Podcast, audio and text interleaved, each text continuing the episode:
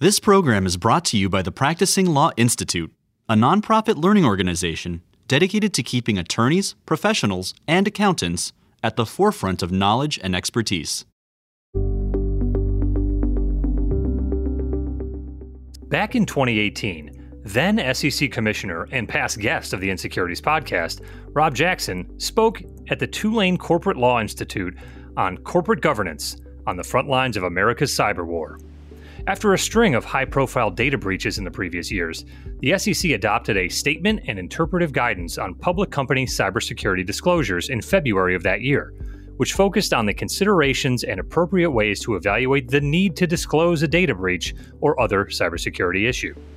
More recently, the Office of Compliance, Inspections, and Examinations, now known as the Division of Examinations, issued its Cybersecurity and Resiliency Observations Report in 2020 to share its observations of managing and combating cybersecurity risk and the maintenance and enhancement of operational resiliency through its countless exams over the past few years.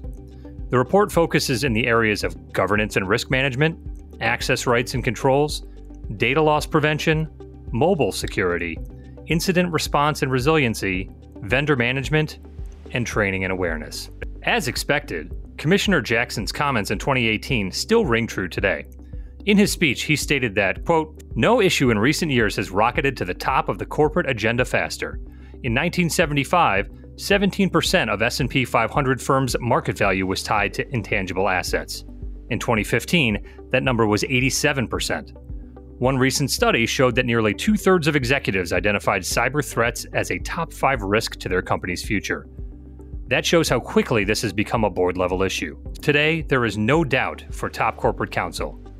If you're not talking about cyber risk with your clients in the boardroom, you're making a mistake. We're joined by two guests today who will share insights regarding cybersecurity and their views on regulation so that you don't find yourself making that mistake.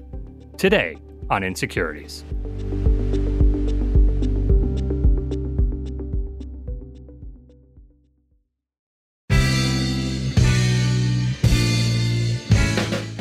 Hello, and welcome to the Insecurities Podcast, keeping it fresh and staying wonky on the latest securities, regulatory, and enforcement developments with a practitioner's perspective on the stories you should be following.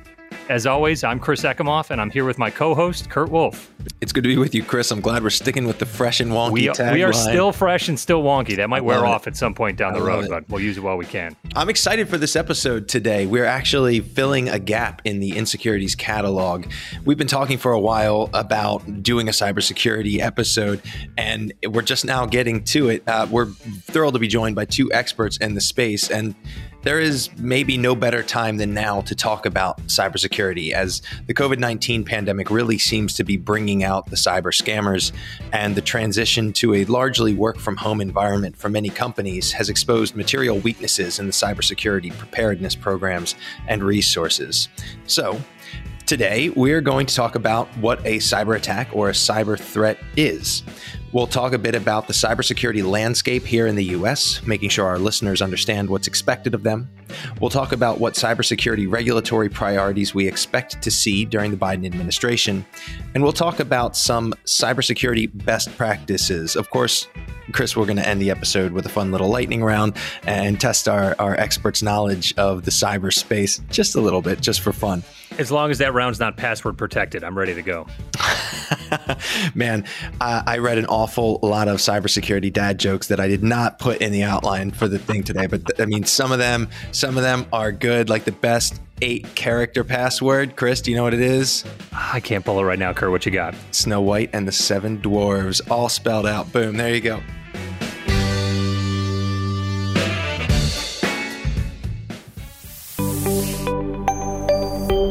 As I mentioned, we're joined by two extraordinary guests, Robert Peak and Chris Hetner.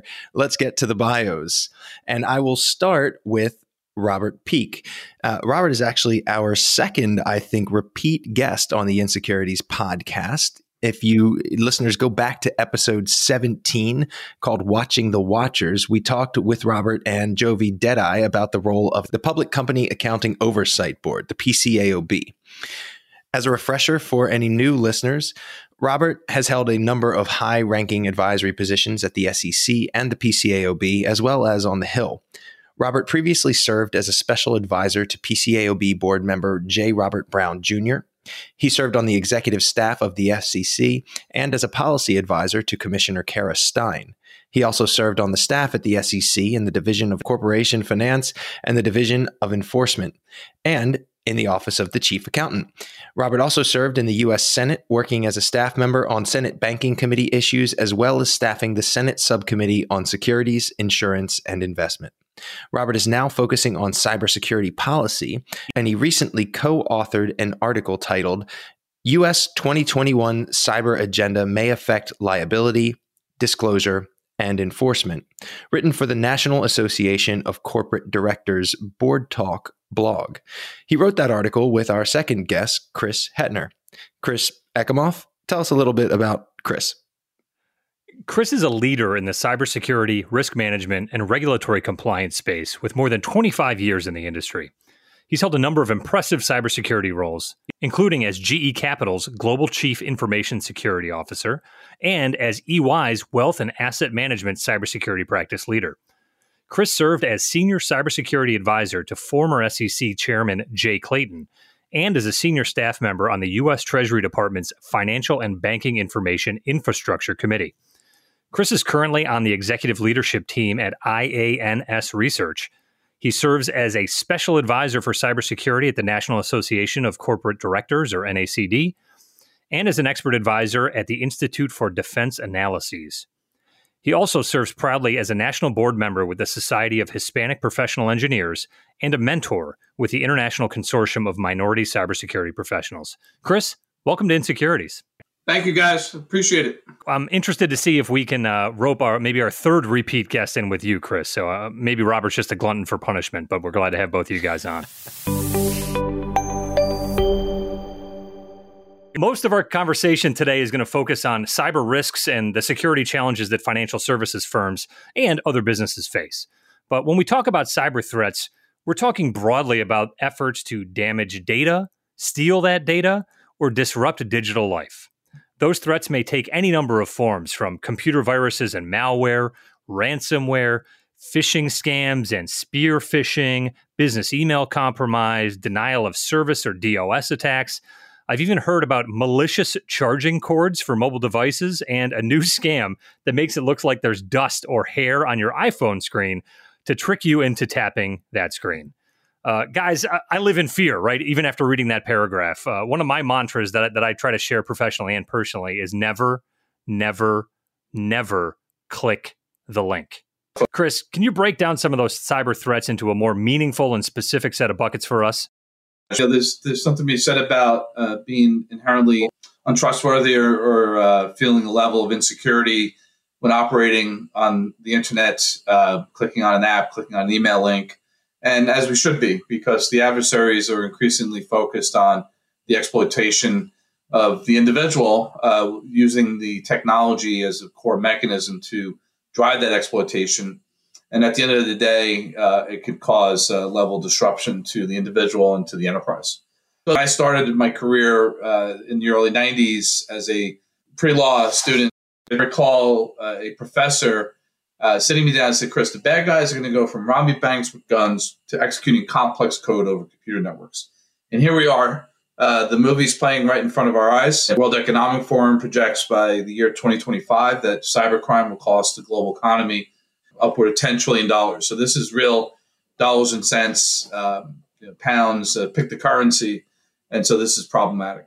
So the way I think about the categories of cyber attack is number one, um, what's the level of information or the type of information that I'd be in a position to steal from a particular company?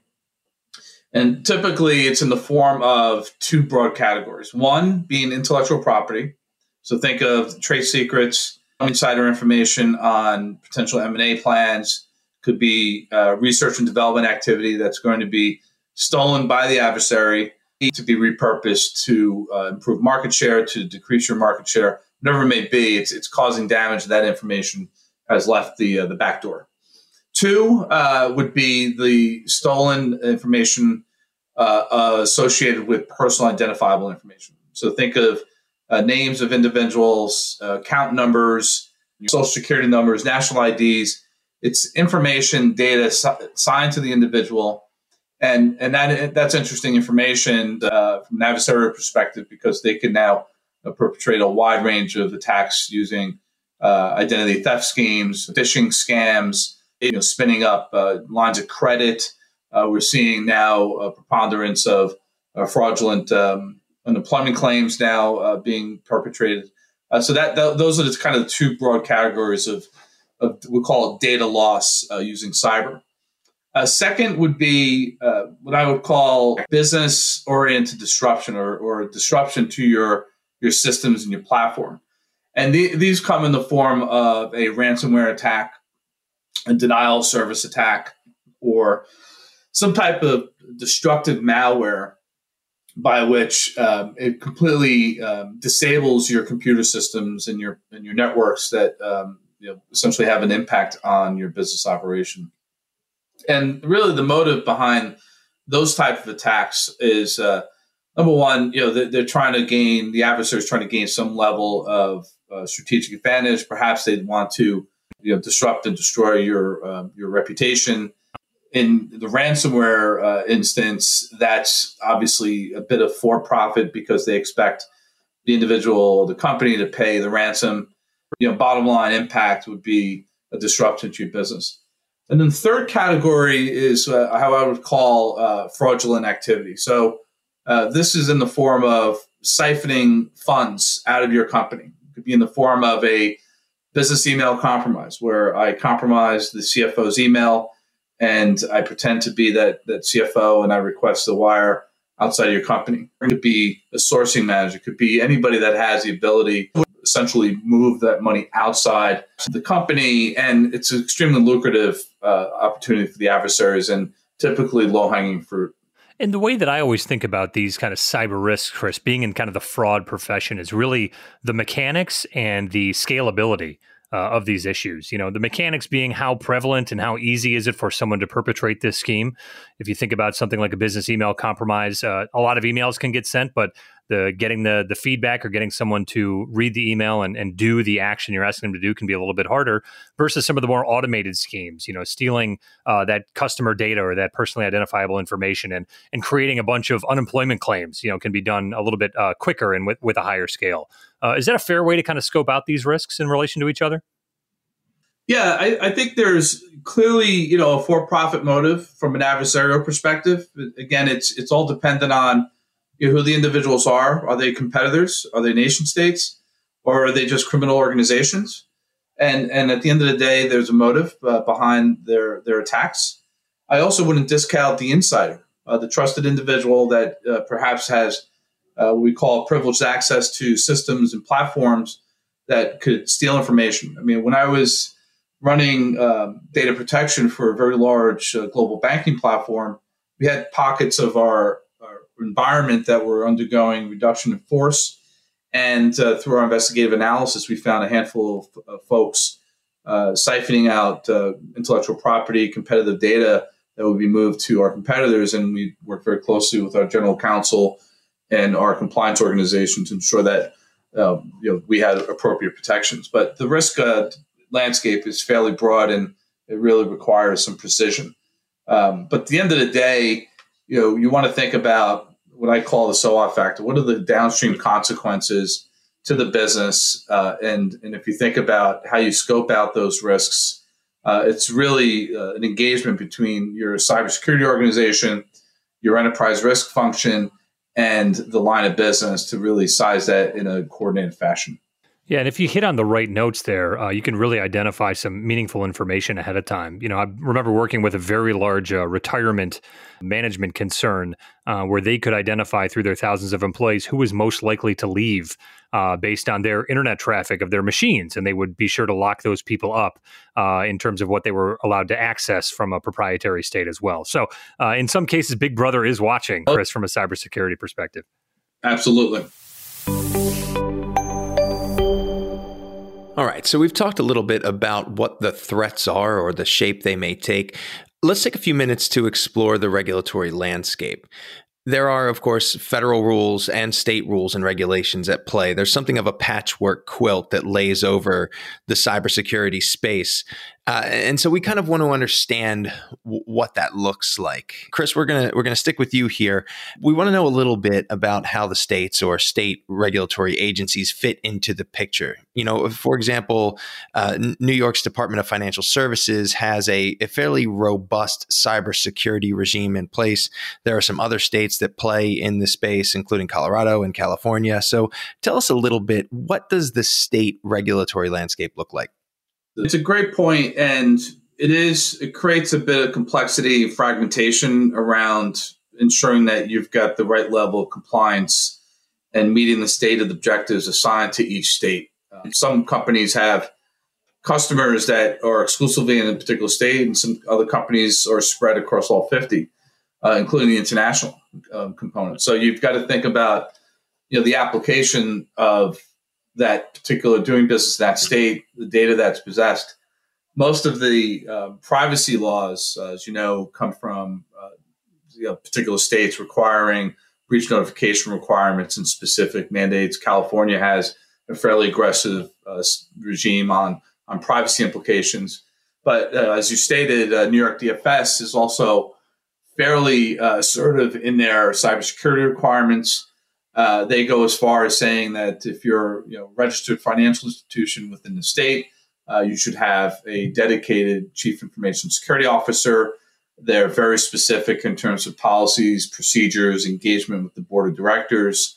And in fact, uh, they've recently released uh, a cyber insurance risk framework. So now they're bleeding into the insurance industry. It's fairly specific and fines could be enormous in, in, in general. And, and so, you know, you really need to take a look at your compliance program in relationship to the states that you operate.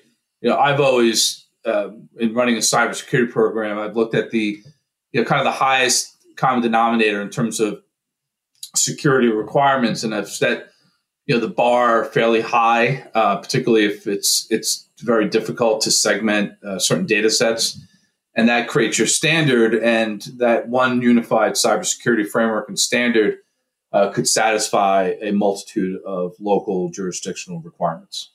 That's exactly how I think about it and how I've talked about these issues with clients in the past. I mean, it, it, can be difficult, particularly for for large corporations that are doing business in multiple states or perhaps all 50 states to try to figure out, you know, w- what are the different or competing requirements. I, I know that gets particularly difficult when you think about notice or disclosure requirements because one state might give you 48 hours to tell the market that you've uh, had had a breach, for example, and another state might give you several days. So I think the advice to sort of build a program around the, the most restrictive requirement is is right. It puts you in a safe space. And, and I also know a lot of companies look to New York because they were an early mover, but also because their regime is a little bit more restrictive than many of the others that are out there. And it's sort of it's sort of a situation where if you can satisfy New York you're probably going to satisfy the other states that have something in, in, place. I mean not not necessarily across the board but it's a good place to start. Uh, it gets even more complicated of course when you layer federal regulations on top of that because of course the states uh, aren't the only game in town. Uh, so robert tell us a little bit about the federal cybersecurity regulatory landscape. Honestly we don't really have a good regulatory approach for cyber on the federal side. It's a huge challenge for companies who don't know what the expectations are for investors who are challenged in determining long-term value implications and for the public at large who are looking for confidence in our financial markets for example, as we just discussed, several states have breach notification requirements, but we don't have a federal requirement. And states have taken up the mantle similar to sort of the blue sky laws of the days of old in securities infrastructure, where the federal government has not stepped in. Another example the SEC has some rules for large systems of large participants in our securities market. It's called Regulation SCI, but a lot of the venues are left out. For the most part, our regulatory approach has always been about the world we can see, regulating the conduct of people. But cyber risk doesn't really fit into that rubric. The world that we can see has been quickly overtaken by the world we can't. The world of these complex back boxes, the machines who speak a language of ones and zeros, hidden in server farms around the nation, now dominate our economy. And we haven't figured out really how to adequately regulate this hidden world. At the SEC, commissioners have repeatedly criticized the outdated regulatory framework. My old boss, Kara Stein, was a vocal advocate for updating the regulations to accommodate a digital world. More recently, Commissioner Peirce has called for updating the approach for digital assets that, quote, could be a model for future regulation of new products and services, end quote. We also know that our existing framework for corporate governance doesn't quite work for cyber threats. Our model for corporate governance is like the early geocentric model of Ptolemy, where the Earth was the center of the universe. Our regulatory paradigm has the company at the center with everyone and everything moving around it. So if you're Ptolemy, our corporate governance paradigm makes sense. The corporation is the center of the universe. Regulate the company, which is the center of the universe, and all is well. But if you're Copernicus, it doesn't quite make sense. Each company is not the center of its own universe. That's because the stakes extend way beyond the typical corporate footprint. American corporations create, own, and operate nearly all of America's cyber infrastructure. The SolarWinds hack wasn't isolated to SolarWinds. SolarWinds sent infected code to a multitude of other clients, perhaps as many as 18,000 customers that opened an electronic doorway for hackers to enter into.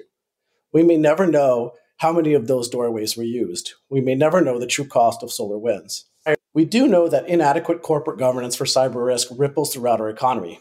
Deficient oversight of cyber risks, such as SolarWinds' lapse in oversight, that allowed a long running and undetected intrusion can extend beyond harm to shareholders, to customers, to employees, to our capital markets, and to our financial system.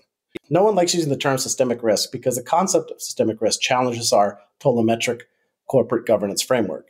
So let's use a better word responsibility. In a word, American companies are directly responsible for our nation's cyber resilience. Good corporate governance means good cyber resilience. A paper that's forthcoming from the University of Pennsylvania Law Review describes the state of existing corporate governance data as quote unquote mystery meat. I think it's a colorful term that applies to corporate governance over cyber risk. Corporate governance over cyber risk is simply mystery meat to investors and other stakeholders. From a public policy standpoint, we are simply doing a wretched job at overseeing cyber risk and the public expects us to do better. Since companies are refusing to lead in this area, policymakers are jumping in to fill the gap, and the pace is quickening. For example, last year, the National Defense Authorization Act, or NDAA, passed in December, was codified into law after overriding a presidential veto in January of this year, and was simply bursting with cyber risk provisions in 77 separate articles. 27 of the 77 provisions, nearly one out of every three, came from bipartisan Cyberspace Solarium Commission that was formed as a prior NDAA provision. The Cyberspace Solarium Commission has recommended that the Securities and Exchange Commission, quote unquote, move strenuously to mandate reporting on the effectiveness of a public company's cyber controls. The SEC's prior chair refused, but I think you're likely to see some changes in the area in 2021. Also, by the time this podcast is available, Senator Jack Reed and Representative Jim Himes will have introduced companion bills that will require publicly traded companies to disclose whether any board member is a cybersecurity expert, and if not, quote, why having this expertise on the board of directors is not necessary, end quote. But it's still early, and I expect you will see an unprecedented number of measures introduced this year. I like the way that you've sort of framed this almost as uh, you know, an area where we can certainly do better, but also an area where there there may be some gaps. And of course, cybersecurity isn't the only space. We we talk about many of these areas here on the Insecurities podcast. We've talked about uh, robo advisors and digital assets. Um, you know, we've talked about the possible new disclosure regime. So I think there are a lot of areas where the SEC is is going to do more, or where Congress might do more, and, and we're just not quite there yet. But that's not to say that the SEC hasn't done anything. Uh, in fact, Chris uh, Chris Hetner, while, while you were cybersecurity advisor to Chairman Clayton, the SEC's enforcement division created a cyber unit to target cyber related misconduct. Uh, talk to us a little bit about that. And the cyber unit uh, formed or announced in uh, September 2017. Its focus is really centered on cyber related misconduct. And uh, I'll, I'll enumerate some of the examples here. Number one would be any type of market manipulation scheme involving the introduction of false information spread through electronic and social media that could have a negative impact. Hacking into uh, what we call non public or material non public information from a company's network and using that uh, to uh, gain illicit profits. Any type of violation involving some form of digital ledger technology or initial coin offering, such as blockchain, that could uh, cause some type of fraudulent um, activity and illicit gains. They're also uh, highly focused on any type of misconduct perpetrated using the dark web to gain inside information. Any type of intrusion involving a retail brokerage account where personal identifiable or investor data has been stolen. We've seen several type of cases involving that area. And then uh, finally, uh, cyber related threats to specific trading platforms and other critical market infrastructure. And this is where reg systems compliance integrity is applicable in ensuring that the uh, core market uh, infrastructure is uh, is sound and safe uh, from any type of you know we call it malicious or non-malicious cyber event.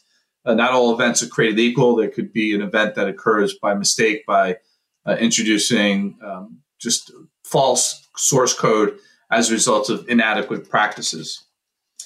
And the Division of Enforcement, with the eye on cyber, it's really focused on three general categories from a case perspective. One, uh, any type of violation to rules infecting market participants. So, market participants fail to appropriate steps to safeguard information and ensure system integrity, uh, could fall victim of a, an enforcement action.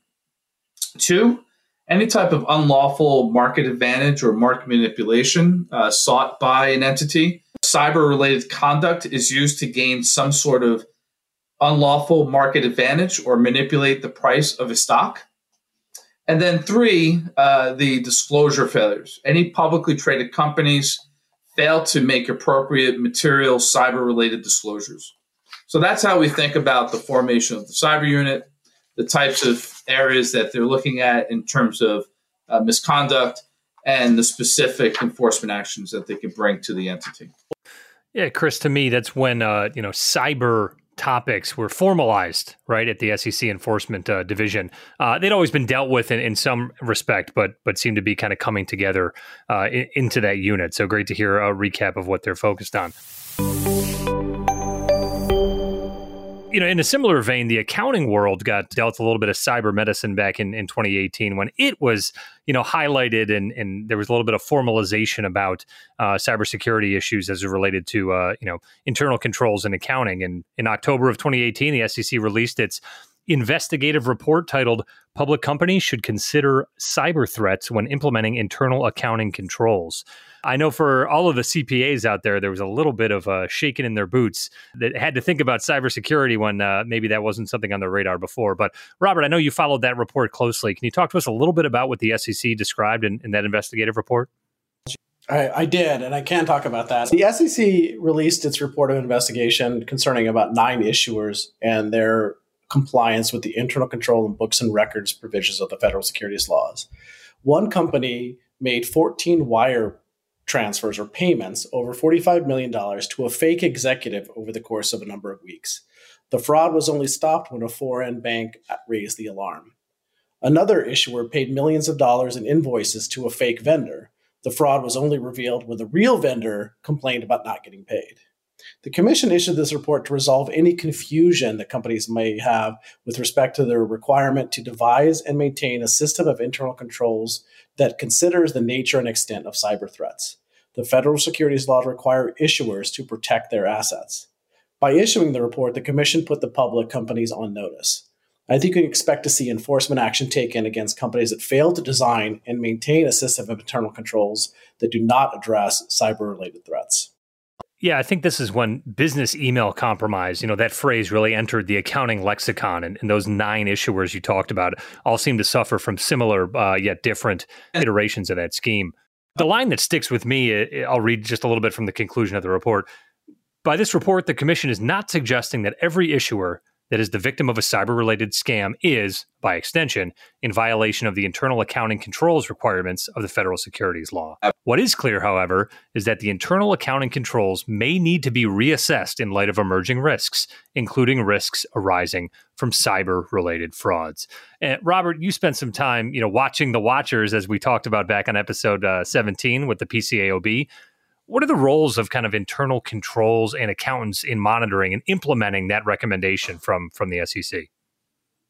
Well, as you mentioned earlier, COVID 19 and our changes in how we work uh, presents new opportunities, but it also presents new risks.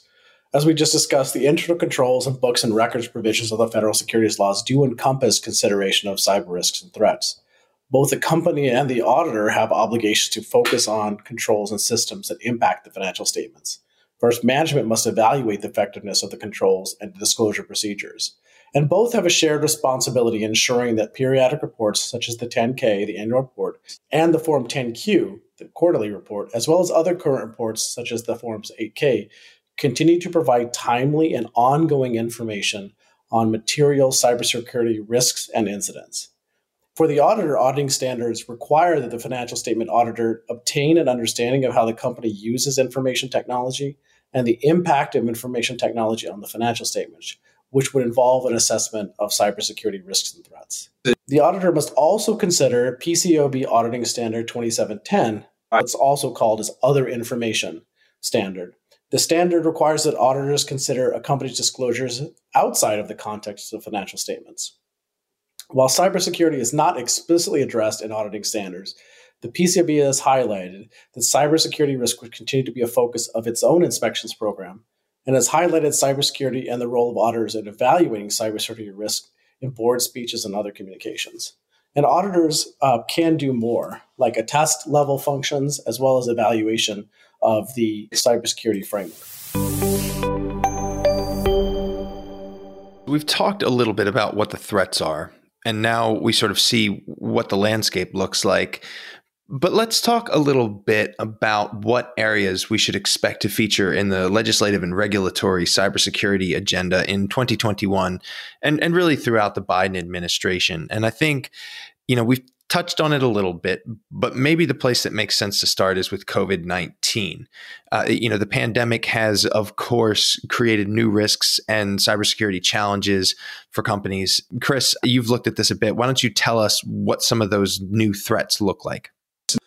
The threat landscape will continue to evolve. Uh, we'll see a continuation of ransomware attacks. Uh, the adversaries will look at low hanging fruit, such as uh, systems and platforms and companies who have uh, poor hygiene practices. For those companies that are you know, fortified uh, and have you know, appropriate defenses, that ultimately um, creates complexity for the adversary. So they'll tend to move uh, to those other platforms and systems. And so, um, as the workforce is distributed, as we continue to work from home, individuals are distracted. Uh, we're now, you know, more vulnerable uh, to clicking on a phishing email, receiving a scam through a text. Uh, so, you know, we'll continue to see that activity, and certainly with the high concentration of technology, uh, utilities, and other types of platforms we're starting to see uh, more of a focus on systemic risk. Uh, think of SolarWinds, think of the um, recent attack on Microsoft Exchange. The adversaries realize that if they attack a singular platform or technology utility, uh, they can gain better scale because now that's integrated in, across the entire ecosystem. So we'll see a renewed focus on that. And in fact, DHS, uh, CISA, organization through the National Risk Management Center has uh, spun up an effort called a risk based approach to national cybersecurity. And the effort uh, will be squarely focused on the identification and reduction of systemic cyber risk. Uh, they'll reinforce the importance of good practices, the implementation of widely endorsed security safeguards to digital enterprises, um, and understanding that the range of attacks, whether it's ransomware impacting higher education or hospital or the stolen data compromise American sensitive information, the impact of cybersecurity uh, on our daily lives is more visible than ever. And, and so through this National Risk Management Center, they'll be introducing a systemic cyber risk reduction venture starting in 2021. Uh, it's built upon three overarching efforts. Number one, it's developing an underlying architecture for cyber risk analysis to critical infrastructure. There are 16 critical infrastructure domains within the DHS uh, CISA portfolio, uh, ranging from financial service sector to healthcare to energy. The critical infrastructure community, uh, as we all know, is underpinned and dependent on a web of cloud providers, hardware, software, services, and other connected componentry that can um, cause some level of systemic exposure and is actively targeted by the adversary. So ultimately, uh, cyber risk needs to be measured, measured at the national level in terms of the loss of functionality. Second, the NRMC will establish a set of cyber risk metrics supporting efforts to understand the impact of cyber risk across critical infrastructure communities, developing and deploying metrics to quantify cyber risk in terms of functional loss. Again, it's expressing cyber risk that's traditionally a technical matter to business and economic outcomes. Uh, we've seen through the emergence of security ratings uh, driving a level of cyber risk quantification as a way to calculate and measure cyber risk exposure. It's a starting point and it will provide the level of financial exposure to the extent that those ratings contextualize cyber risk in enterprise level exposure.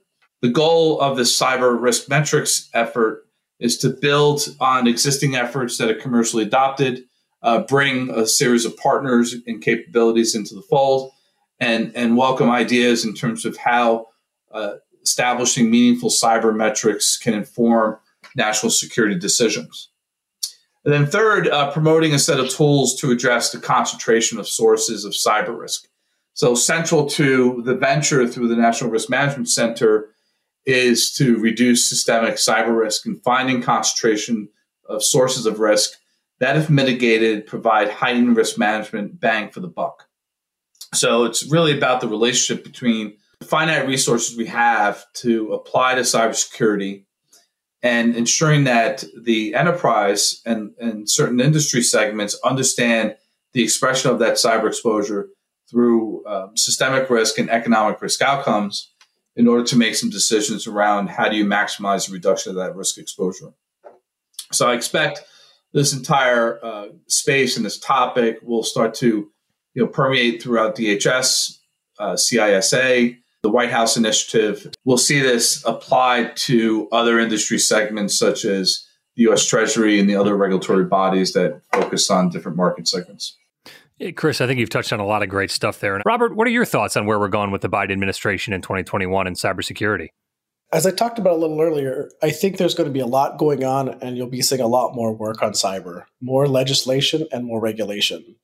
As Chris Hetner and I talked about in a blog post we wrote for NACD earlier this year, the Biden administration is clearly prioritizing cybersecurity. The Solarium Commission that we also talked about a little bit earlier, has called for a Sarbanes Oxley like provision for public companies. And in the US Senate, Senator Warner and Senator Gardner in 2016 created a cybersecurity caucus that has been active and will continue to be active. You also have the attention of key members of Congress that are prioritizing cyber response as well. They are conducting hearings and trying to find solutions. Members of Congress are also recognizing that our public companies have a role to play. The threat to our economy is too great and cannot be contained by focusing solely on our nation's defense infrastructure. I think you'll see legislation outside of the context of the National Defense Authorization Act. I think you will see a number of pieces of legislation. There will also be significant action by federal regulators, including the independent agencies like the Federal Reserve, the FDIC, the CFTC, the CFPB, and more. While my crystal ball is always a bit cloudy, I think you'll see one, more money being directed towards state and local cybersecurity investment, continued attention on how to protect future elections from cyber threats, federal legislation to report cyber breaches to the government, and reconsideration of cyber insurance. Moreover, I think you'll see a lot more attention being placed on our capital markets. Put very simply, either private enterprises will work to close the gap or will be dictated by Congress.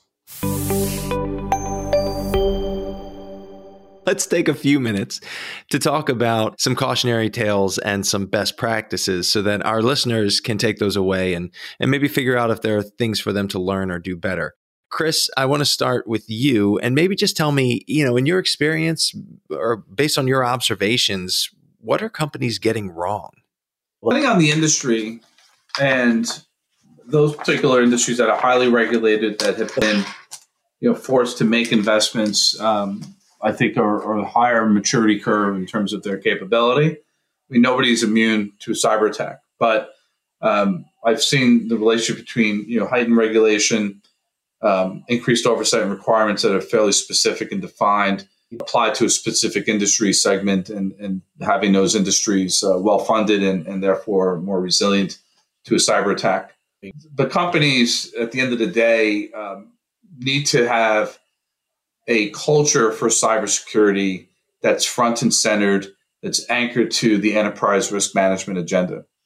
If cybersecurity is treated as a, you know, a back office technology issue, it's not brought to the attention of the, of the CEO and the board, uh, you're invariably going to fail because it's not getting the right attention. Companies um, still struggle with the disconnect between cyber security as the enterprise risk matter and how it's understood through the Enterprise Risk Management Committee and the board of directors, expressing that cyber risk to economic and business outcomes so that it's actionable by the non technical persona. I see that as a major gap in the uh, ability for a company to truly govern cyber. Think of as you know you you're speaking with somebody that's speaking a different language. You don't understand that language. Uh, then that barrier uh, creates a disconnect and causes uh, inadequate risk management and governance practices. This time last year, the National Association of Corporate Directors issued a survey across their membership. And one of the results that I found interesting is seven, roughly 70% of the NACD board community did not put forth metrics uh, for management, did not put forth key performance indicators on cyber expectations across management teams. Therefore, the majority of the corporate directors are, you know, more passively engaged on cyber. I think we need to, you know, switch that that dynamic to be more assertive, more engaged on the dialogue. And companies need to think about uh, how to prioritize those investments to ensure that you're not only getting the biggest bang for the buck, but you're aligning your investments to those most critical assets to the company mission, enterprise objective, and ensuring that you have the appropriate level of resilience. Chris, did I catch a, a KPIs reference in there? I mean, I know that must warm your heart. I just, if I can evaluate things through standardized and objective metrics, Kurt, my day is made. That's oh, what we man. do here. Robert, Chris touched on some of the things that any company can be doing today to consider cyber risk uh, to the level of significance that we probably believe on this podcast it should. What other elements do you think companies can consider implementing to, to make sure they're mitigating cyber risk appropriately? Well, first of all, I completely agree with Chris Hetner that the culture needs to be less of a compliance exercise and more of an enterprise risk exercise. For too long, I think boards have said, do we have the policies? Do we have the procedures? Check, let's move on. And for too long, we've responded to cyber threats by locking the doors, closing the curtains, and turning out the lights, hoping to fool the cyber criminals that we're not home. Or we take a duck and cover approach, hiding under our desks, hoping that we'll be spares. But those days are over, and cyber risks are dynamic and pervasive. The attack vectors are all around us, and some have called it a hidden war. Stealth soldiers, merely pulses of light on a fiber optic cable, are constantly bombarding our nation's banks, hospitals, utilities, payment systems, and public companies, interfering with operations, stealing intellectual property, creating chaos and mischief. The threat may be from foreign actors like those who hacked the SEC's Edgar system in 2016, generating illegal insider trading profits of over 4 million. The threat may come from within, or it may come from a trusted vendor on a supply chain like SolarWinds. Senior executives and boards must step up and must be responsible public citizens. This means not only dedicating resources, but leading more and with better oversight of cyber risk. Every board member, CEO, CFO, and CISO should ask, what am I now doing to assess and respond to cyber risks? And what are we doing to ensure the nation's cyber infrastructure? We should translate into action, and that action should translate into disclosure for investors and others. Investors are going to be holding companies accountable. Last year, there were three new private securities class actions related to inadequate cyber oversight. Nearly all of the cases alleged missed earnings guidance or misleading future performance rather than mere regulatory issues. Companies simply must take a proactive approach with a constant risk assessment of cyber and stop doing this checklist exercise. I'd agree, Robert. I don't know if I've ever worked with a client, what I'll say is in the middle uh, in terms of cybersecurity considerations. Either it, it is that checklist kind of format and, and limited intelligence related to that issue, or uh, they've already had an attack, or or have a have a strong board and an executive team with a posture towards cybersecurity. So I think I agree uh, across all the companies I've worked with. Kurt, you see something similar, and there being a gap in the middle. Yeah, no, I completely agree. I think that that hits the nail on the head. That's what I've observed. It's what I've talked to folks about, and it's certainly an area where there is uh, considerable room for improvement. Cue the game show music. It is time for the lightning round. We're looking for some quick hits here. We're going to have some multiple choice questions, a couple questions where we just need your best guess. You guys ready? You want to get started? Yes. Let's do it. All right, here we go. Let's get it going. The first question is Chris, starting with you, what is your favorite movie about cybersecurity? War Games with Matthew Broderick. I was Love about it. to say the same thing. Oh, agreement. We've got agreement from our guest. A close second for me would be Swordfish. Swordfish, also good. Yep. Hugh Jackman and, and John Travolta. I'm partial to uh, Die Hard. I think it's five or seven or thirteen, whichever one was related to the uh, the fire sale. Talked a little bit about how the uh, the internet interacts with our utility companies. right. Of course, we can't discount The Matrix. Yeah, Right. Matrix I- one that's what I was three or, Yeah, or four. All right, we're going to go back to uh, regularly scheduled question number two. This one is multiple choice, so no pressure, guys.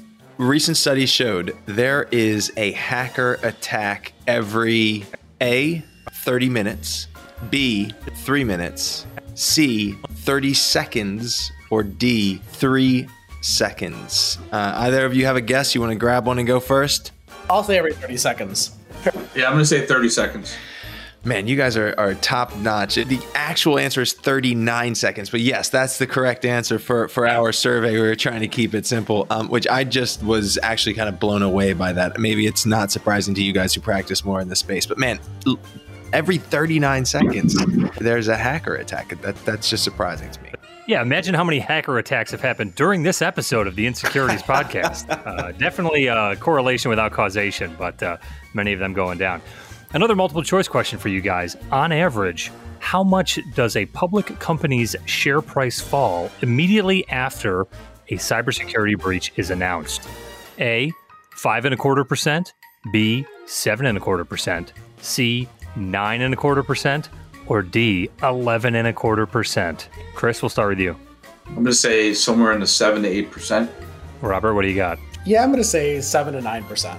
You guys know your stuff. We didn't even circulate the questions in advance. It's, it's amazing. Next question.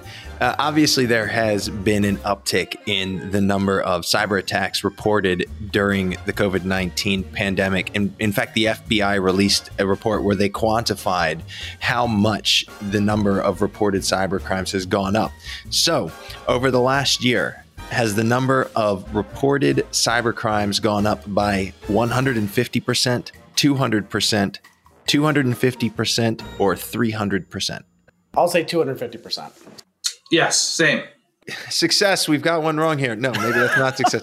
You're close though. It's 300%. So you got it at the right end of the range. Uh, also pretty pretty astounding, but I guess at a hack every 39 seconds, it's going to go up. That's right. Moving on here. Uh, What is the estimated percentage of cybersecurity breaches that are due to human error? 98%, 95%, 88%, or 85%? Robert, what do you think? Uh, 95%. Chris? 88%. All right, it's it's 95 again, according to our to our um, to the research we've done. Uh, again, I, I found that one a little bit surprising that it that much is due to human error. Uh, but there you have it, uh, Chris. We got a couple more of these. Yeah, I think we should wrap it up with our final question, maybe a little tip for everybody who's still hung around this late in the podcast. What's one thing that every person should do right now to help mitigate their cyber risk? I would say, um, well, I would say change your passwords. Um, yeah, pretty straightforward. Chris, same question. What should someone do right now to mitigate their cyber risk? Slow down and think before you click or open the email. Always good. We deal with a lot of business email compromises, and what we like to say is pick up the darn phone. when you get an email from the CFO asking you to wire 400 grand to some vendor you never heard of. So, yeah, slowing down. exactly. Slowing down is a good idea here. Absolutely right. All right, guys, thanks for uh, participating in the lightning round. It was good to learn a little bit along the way. thanks. Hey, guys. Thanks for joining us for this episode of the Insecurities Podcast. And a special thanks to our guests, Chris Hetner and Robert Peak. As always, we want to hear from you regarding your thoughts, comments, and topics for discussion on future episodes of Insecurities. Please use the hashtag InsecuritiesPod on Twitter or LinkedIn to join the conversation. You can find me at Ekimoff CPA. And I'm at Enforce underscore update. Be sure to subscribe, rate, and review the Insecurities Podcast wherever you listen. Be well, everyone, and we'll see you next time. Thanks for tuning in.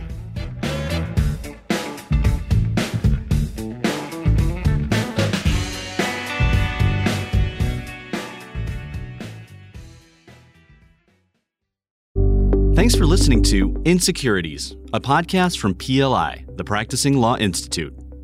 PLI is a nonprofit provider of authoritative professional services training and continuing education. In an increasingly complex business environment where intricate corporate structures reign, Insecurities can help you make sense of it all. A special thanks goes to the producer of Insecurities, Daniel Pinitz, as well as hosts Chris Ekimoff and Kurt Wolf. For more information about PLI's SEC Institute, or to view hundreds of hours of fresh and relevant on demand programming covering changes within the security sector, visit pli.edu/slash membership and sign up for a privileged membership. These recorded materials are designed for educational purposes only. This podcast does not constitute legal, audit, tax, consulting, business, financial, investment, or other professional advice, and it does not create an attorney client relationship. Please consult a qualified professional advisor before taking any action based on the information herein. Furthermore, the views and opinions expressed in this podcast are solely those of the individual participants. PLI, Troutman Pepper, and RSM do not make any representations or warranties, express or implied, regarding the contents of this podcast.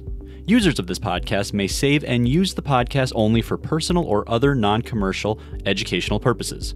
No other use, including without limitation, reproduction, retransmission, or editing of this podcast, may be made without the prior written permission from PLI.